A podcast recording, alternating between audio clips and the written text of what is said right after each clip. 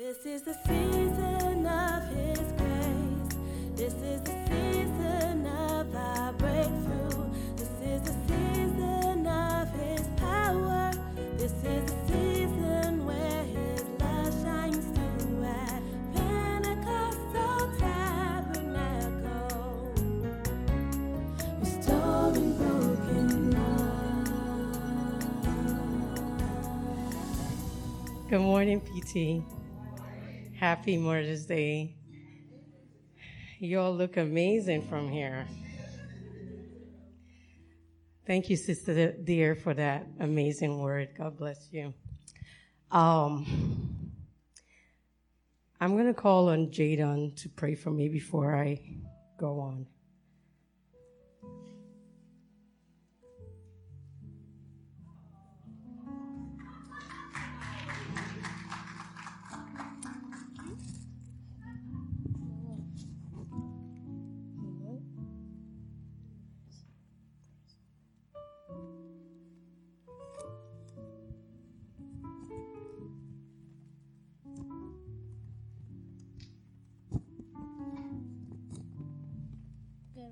Morning, PT. Let us pray. Dear God, I pray that my mom will give us your word today. I pray that your word will touch our hearts and help us do your will. We thank you for all our for all our mothers. Please bless them all today and always in Jesus' name. Amen. Happy Mother's Day. Amen. Here, Because I learned from the best. Here, Jadon, you get a dollar. That's right. You got to be learning. You, you have to be learning. You can't just come to church every Sunday and not learn something. So there you go, Bishop. All right. So I want to thank God for this opportunity to be here today. I do not take it for granted. I want to give honor to Bishop and First Lady uh, Carmen and the elders of this house, and I want to say thank you so much. Um, I also want to give honor to my husband, Emi Odunze. Thank you so much. God bless you for everything you do. I appreciate you. Today I'm going to be talking to us on the topic, the power of food. Feed God. Amen. Amen. Uh, my anchor text is going to be from Numbers 28 verse 2. And before I delve into that, I want to say happy Mother's Day to every mother in the house. And next slide. This is my dad and my mom. And I give honor to them today because they started all of this. Amen. Um, they just celebrated their 43rd wedding anniversary on the 5th of May. And uh, my dad turned 77 on the 6th of May. and my mom today is preaching somewhere. so we were talking about it on the weekend. Oh my goodness, we're preaching, you know. so it's an honor and I'm grateful to God for them. Everyone is looking forward to celebrating our mothers today. So you probably have plans today, taking your mom to um, lunch or dinner. You've probably already cooked her very good breakfast. Okay. I love food because food is something that we all have in common. We all share. It's a universe, the universal trait everyone eats. Um, it, food, as we know, is any nutritious substance that we absorb in order to maintain life and growth. Okay? Now, since we are made in God's image, it makes me wonder, does God eat? You know, we never think about that. But in Genesis chapter 1, God shows us the importance of food by creating it before he created man. Okay? I call him the best hospitality director because before he before we were created, before he created man, he made sure we had everything we needed. So it's like you're checking into the hotel and you expect your, your needs are anticipated. They already know that you're coming. So they have all these things ready for you. Okay. So, and throughout the Old Testament, he has various food interactions with the children of Israel because they love to eat. Okay. Um, Exodus 16 verse 12. Next slide. It says, this is the NIV version, I have heard the grumblings of the Israelites. I believe it was both the grumblings of their mouth and grumblings of their stomach. Tell them that at twilight you will eat meat and in the morning you will be filled with bread. Then you will know that I am the Lord your God. Okay? So that gives us a glimpse into God's in food interactions with the children of Israel. In the New Testament, our Lord Jesus Christ used parables about food to explain the heart of God. Okay, uh, John 6 verse 35 says, Then Jesus declared, I am the bread of life. Whoever comes to me will never go hungry, and whoever believes in me will never be thirsty. Okay? And parables, as we know, is what Jesus used. I'm not going to give this away. Do we have a JBQ kid in here? What's a parable? Hold on, I'll give you this so you can tell us what a parable is. A story about familiar things which help us understand spiritual truth. That's right. Amen. And I have a dollar for you. I have a lot of money to give out today, Bishop. Oh, I have a dollar, Bishop. I came ready. Don't worry. You can come up here and get your dollar. Yeah, so it's what Jesus used to explain a lot of spiritual truths because he did that. Good job. He did that because he knew that food is something that we can all relate to. Okay? We can all relate to food. God also uses food to show love. Because we are created in his image, we use food to show love too. Today's Mother's Day. Everyone remembers a favorite meal from their mom. They remember if you're a dad, dads cook too. Yeah. So this is something. Yeah, this is not just a, a, shout out to the ladies. This dads cook too. And women, um, God, God uses food to show love. And we as humans, because we're made in God's image, we also use food to show love. So does God eat? Have you ever thought about that? Yes, he does. In fact, God also gives us instructions on how to prepare his food. Okay? In Numbers 28 verse 2, he told the Israelites, give this instructions to the, to the people of Israel. The offerings you present as a special gifts are a pleasing aroma to me. They are my food. See to it that they are brought at the appointed times and offered according to my instructions. Okay? God says the food offerings are a sweet savor, a pleasing aroma. In the book of Numbers, God gave specifics. Um, the word savor means something that has scent, something that smells.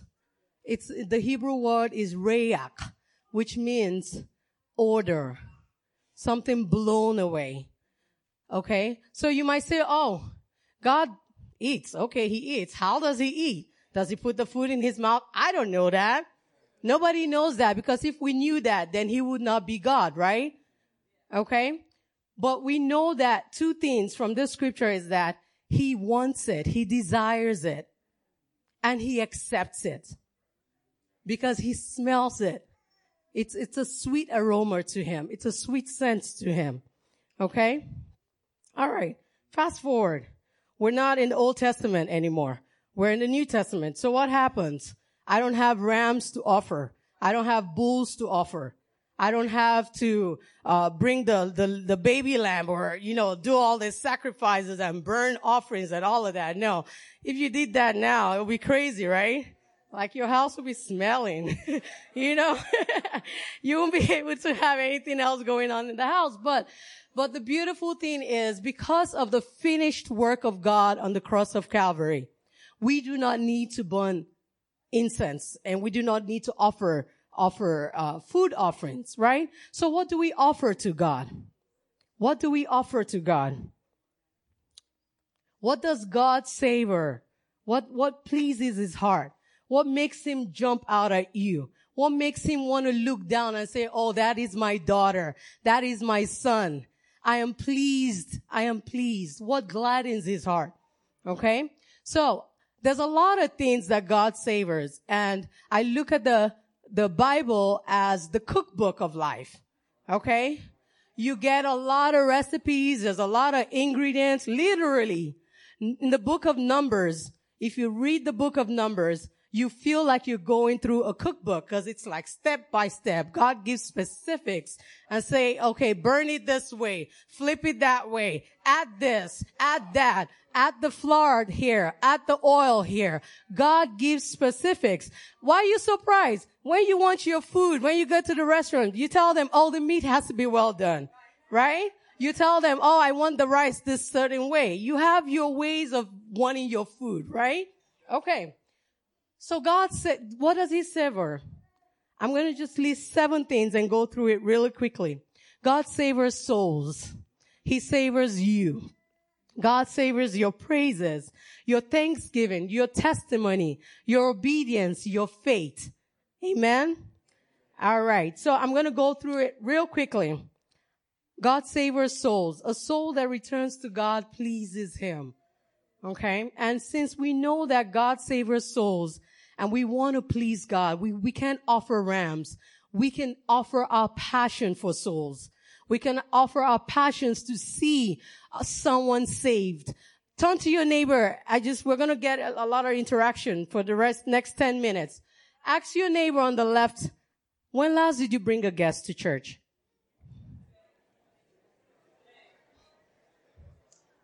Amen.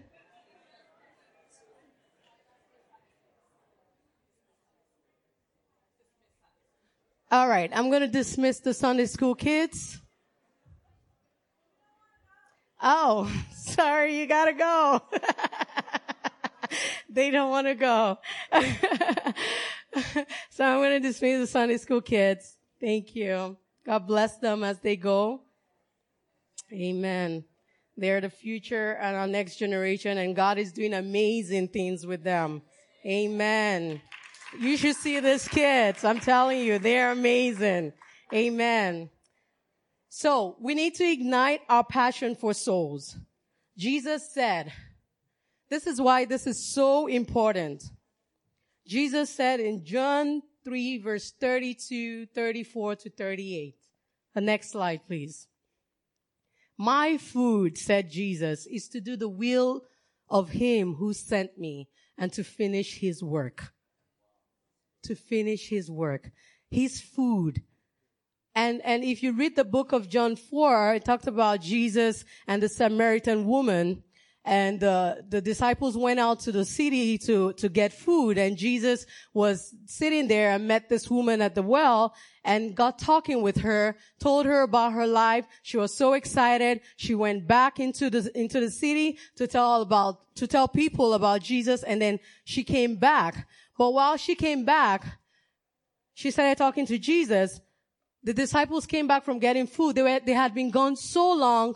They were wondering, Jesus must be really hungry, but he's spending all this time talking to this woman, right? But the Bible said they couldn't even ask him why.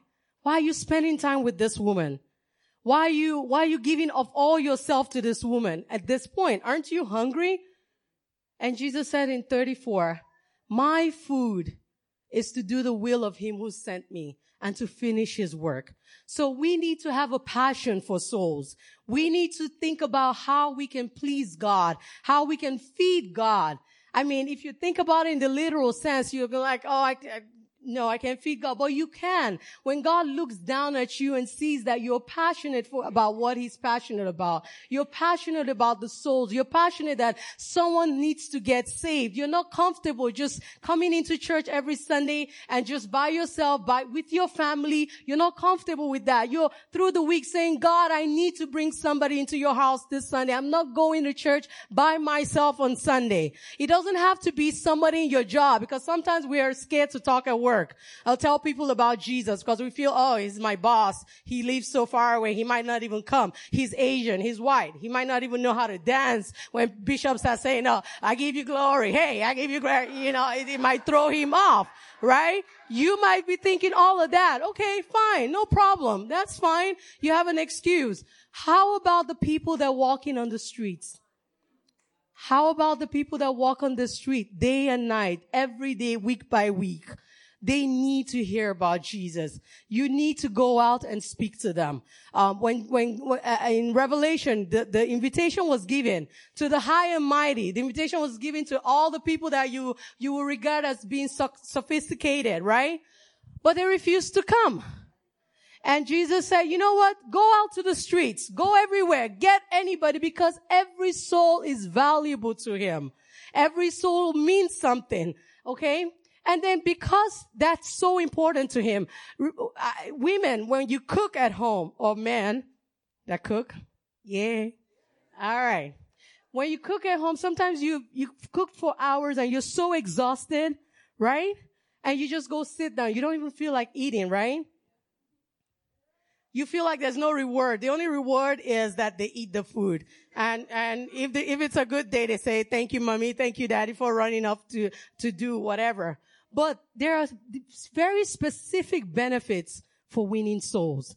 When you feed God, He doesn't just say thank you and leave you alone. No, He gives you a package that no employer can give you. He gives you a package that nobody can give you. Daniel 12 verse 3. Those who are wise will shine like the brightness of the heavens and those who lead many to righteousness like the stars forever and ever. That is like a change of level every time you turn around stars forever and ever. And, and this is not just in heaven, because most people would say, oh, I, I'll get my crown in heaven. No, this is here on earth because your life has to be the testimony that God uses to show people that he exists. Amen. Amen. All right.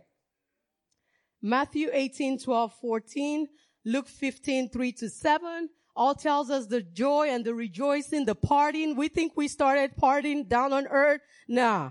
Partying started in heaven right? And there's a big party at the end of, of, of all our stay on earth. There's a big party that I hope you don't miss. Amen. God savors you. God savors you. I'm going to go through this really quickly. God savors you. Second Corinthians 14, uh, to 15, 2 verse 14 to 15. But thanks be to God who always leads us as captives in Christ's triumphant pro- procession and uses us to spread the aroma of the knowledge of Him everywhere.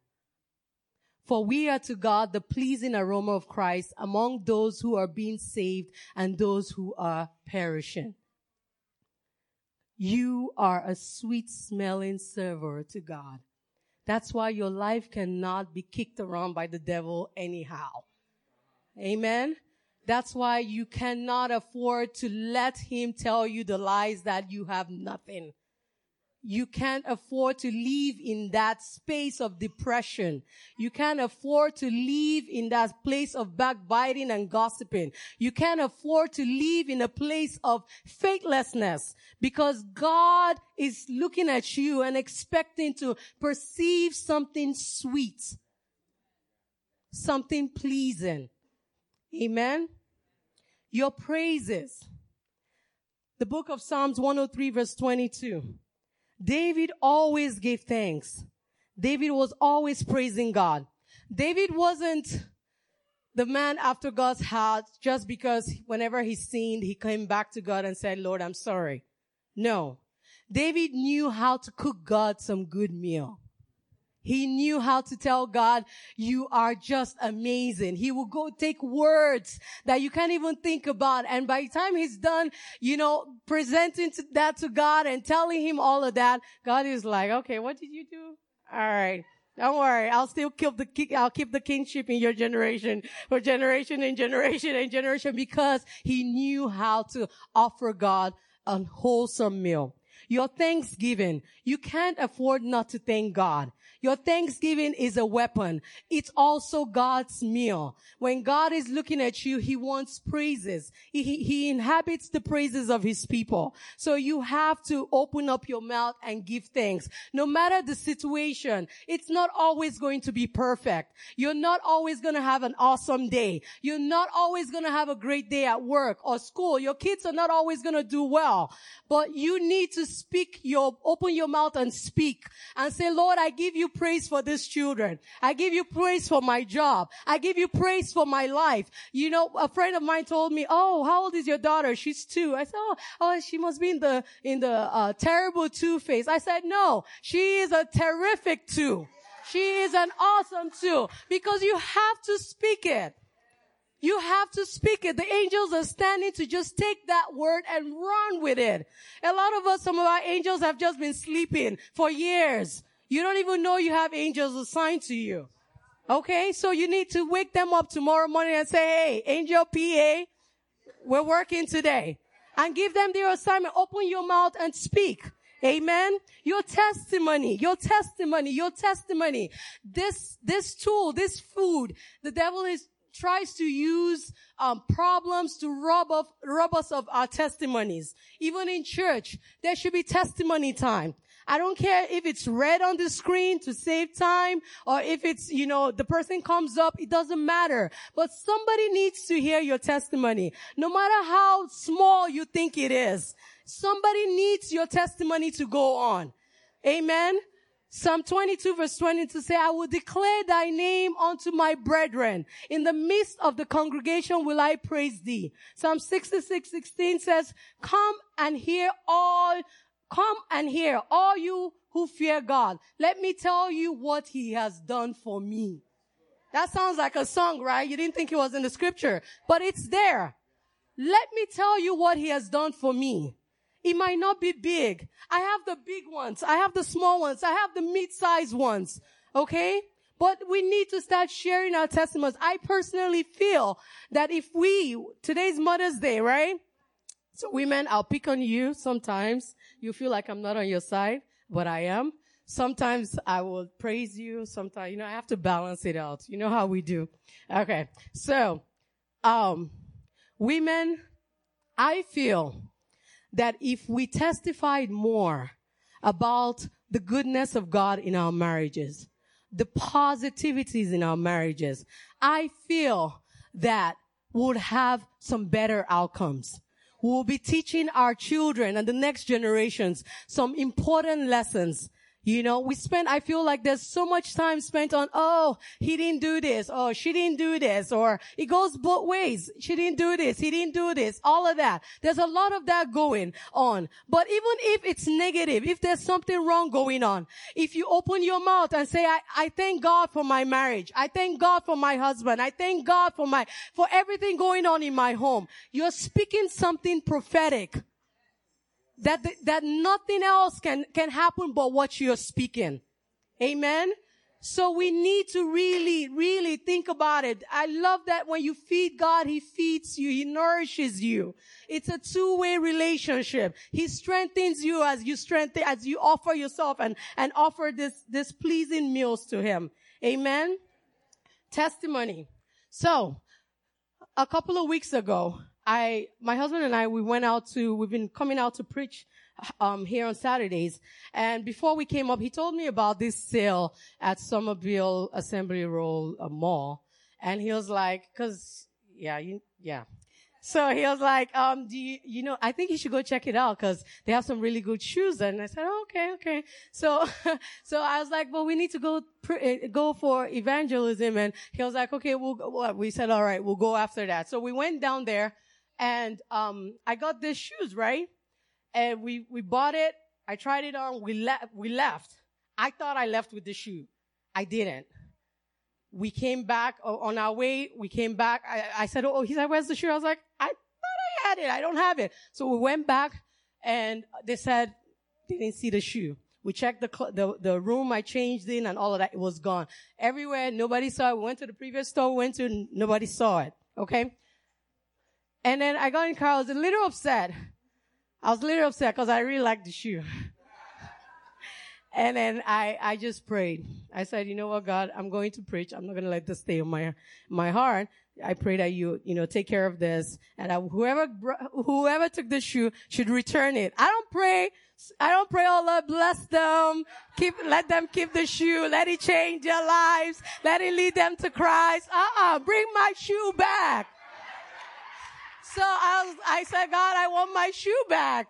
And especially because I'm going to do your work, I want my shoe back. So I, so I prayed and I, I forgot about it. And three weeks later, I had forgotten about it. Three weeks later, they called my husband. I was at work and he called me and he's like, guess what? I said, what? He's like, they just called me and told me that somebody, this is the receipt. He said, left, left in store, customer coming back to pick up, already paid for. And he said, but that, that wasn't true. We came back and we checked. We didn't leave it in the store, you know? And they called and they said, come pick up your shoe. And I danced. I said, yes, Lord. It pays to serve Jesus. Hey, look at God. I don't know about you, but that shoe, and right here is the shoe. Amen. Amen. Woo! Amen. I shared that because you have to value the little testimonies. You have to. I can share a million dollar testimony with you, but you have to understand the value of your testimony. Amen. Your faith, God's great, great pleasure is to be believed. God's greatest pleasure is to be believed. That, that was said by Mike Murdock. Your faith pleases God.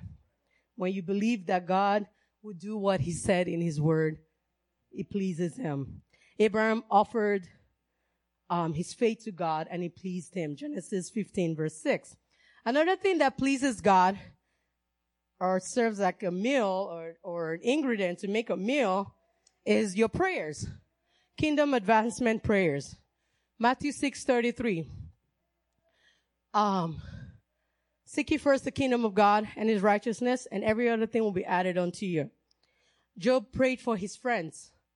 Job 42 verse 10. After Job had prayed for his friends, the Lord restored his fortunes and gave him twice as much as he had before. I want to challenge us today. The days of praying for me, myself, and I are gone. Not gone completely, but 70% of your prayers should be kingdom advancement prayers. What is kingdom advancement prayer? Lord, save souls let your kingdom come.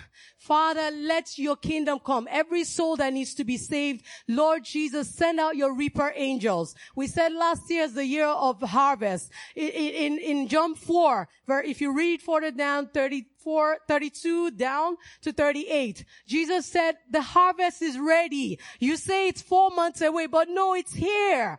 It's here. There are people that are ready that you don't even need to, to say too much. They will follow you to church. They just needed somebody to come nudge them in. That's it. You have to start praying that. I challenge you when you kneel down to pray, before you pray for yourself or, or your needs, pray kingdom advancement prayers. Try that. I'm telling you, it works. Pray that because that is God's heart. It's like you're tugging on his heart when you're doing that. And then he's, when you, after that, he's like, okay, what, what's your need? You then just spend like 10 minutes praying for your needs. And as you go on in that practice, your time for praying for your needs decreases while you're praying for God's needs increases. And you will see what he will do in your life. Um, Elder Roy shared the prayer sandwich, the meat of our prayer, the meat of our prayer we need to mature. We can't keep just drinking milk. We gotta grow. We have to grow. We have to grow, PT. It's been 92 years. Uh, the foundation has been laid. It has been laid. We need to grow. Amen. So, in conclusion, some of you need to make a tasty praise parfait. You need to make a tasty praise parfait. What is that? You put your, you put your testimony and then you put your praise and you put a little more testimony and you sprinkle your praise right on there and, and just serve it to God.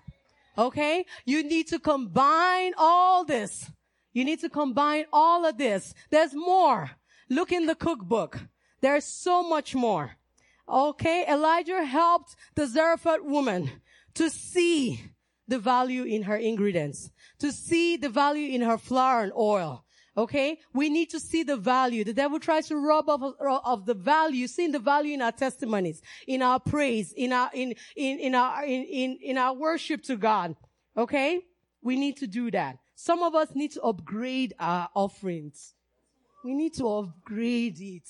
You, ah, 10, Emi and I have been married for what, 12 years? 12, 13 this June? Yeah? Okay. And when we were dating in high school, in, eh, not high school, in college, he, when he came to see me, he would take me to a Wendy's on the corner, right? And he would buy the, um, the potato, what's it called again, baby? The baked potatoes. See, look at him. He knows.